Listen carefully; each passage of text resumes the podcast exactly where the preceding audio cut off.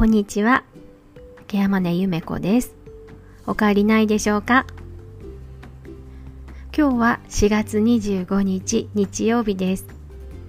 日曜日ですが、先ほど職場の方で動画を撮ってきました。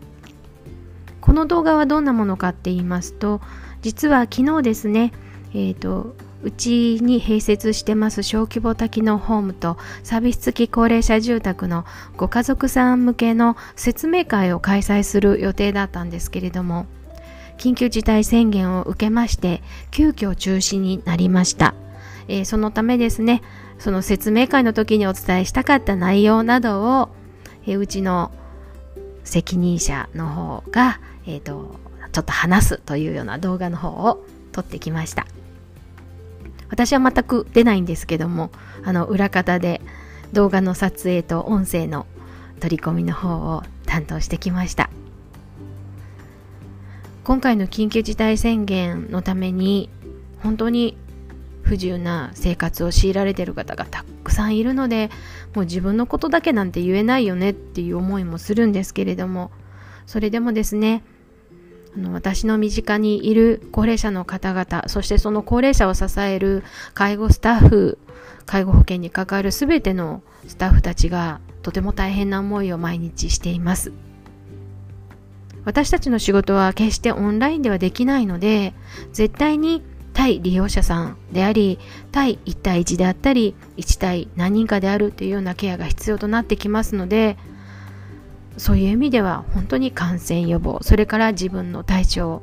の確認管理で何より自分だけではなくて自分の家族も含めた健康管理というのにとても気を使って毎日を過ごしています本当は5月に入ったらすぐですねあのテイクアウトしてあの美味しいものをテイクアウトしてテイクアウトピクニックをみんなでしようっていう風な企画をうちの若いスタッフが考えてくれていたんですね。えー、もう1年以上続くコロナの、えーと、環境の中でやっぱり楽しいことがほとんどないよねっていう利用者さんのために若い子たちがいろいろ考えてやってくれた企画だったので実現させたいなと思っていたんですがやはりちょっとここでは修正が必要になってきました。5月の11日まであるいはまあ5月もしかしたら後半まで続くかもしれない緊急事態宣言の中で今ある環境の中でどれだけのことができるかっていうのが今私たちに試されていることかなと思います。そして何よりも体調を今の状態を維持していくこと。で私たちもそうまあ確かに私たちも本当にコロナは怖いですけれども私たち以上に利用者さん高齢者の方々は予備力がありませんので感染すれば重度化します。本当に命を預かっているという現場の中で緊張感を持って関わっていきたいと思います。でもその中でですね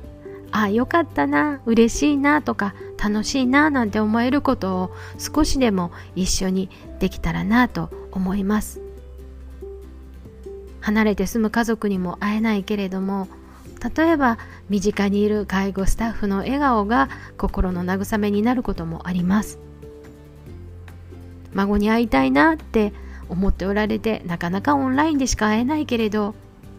会えないですね寂しいですね早く会えるようになったらいいですねってスタッフが言ってくれることで心が慰められることもあるんじゃないかなと思っています日本中だけじゃなくって全世界の人が今我慢をしている環境の中ですので今できることを精一杯やっていきたいなと思っています。介護の現場もきっと同じなんだろうなってふと思いました。今あるものの中で精一杯のことをしていく。高齢になって失われていくものがたくさんあるけれど今あるものを大切にしていく。きっと同じなのかなっていう気も今はしています。毎日少しでも利用者さんと楽しい時間を共有していけたらいいなと思っています。これは全ての介護職についている人たちの共通の思いだと思います。早くコロナが収束しますように精一杯できることを頑張っていこうかなと思いました。今日はこんな話でした。聞いてくださってありがとうございました。ケアマネゆめこでした。また来ますね。